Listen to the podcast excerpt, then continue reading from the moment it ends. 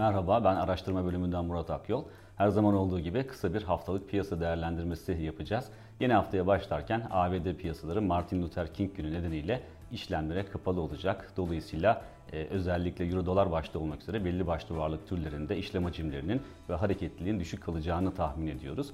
TL varlıklar açısından baktığımızda ise yurt içi piyasalar daha çok Avrupa'daki tatillerden negatif anlamda etkileniyor.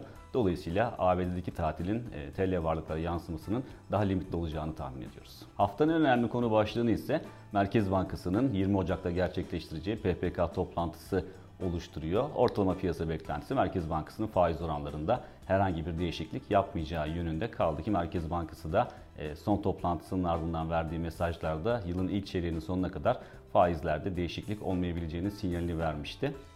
Ancak e, dolar TL kurunun 18 TL seviyesinin üzerinde görmesinin ardından yeniden 14 liranın altına inmesiyle birlikte Merkez Bankası'nın söylemlerinde bir değişiklik olup olmayacağını yakından takip edeceğiz. Genel olarak baktığımızda e, ABD enflasyon rakamlarının ardından piyasaların denge bulma çabası içinde olduğunu görüyoruz. Ancak e, enflasyon rakamı piyasa beklentisine paralel gelmiş olsa da Amerika'da son 40 yılın en yüksek seviyesinde seyrediyor.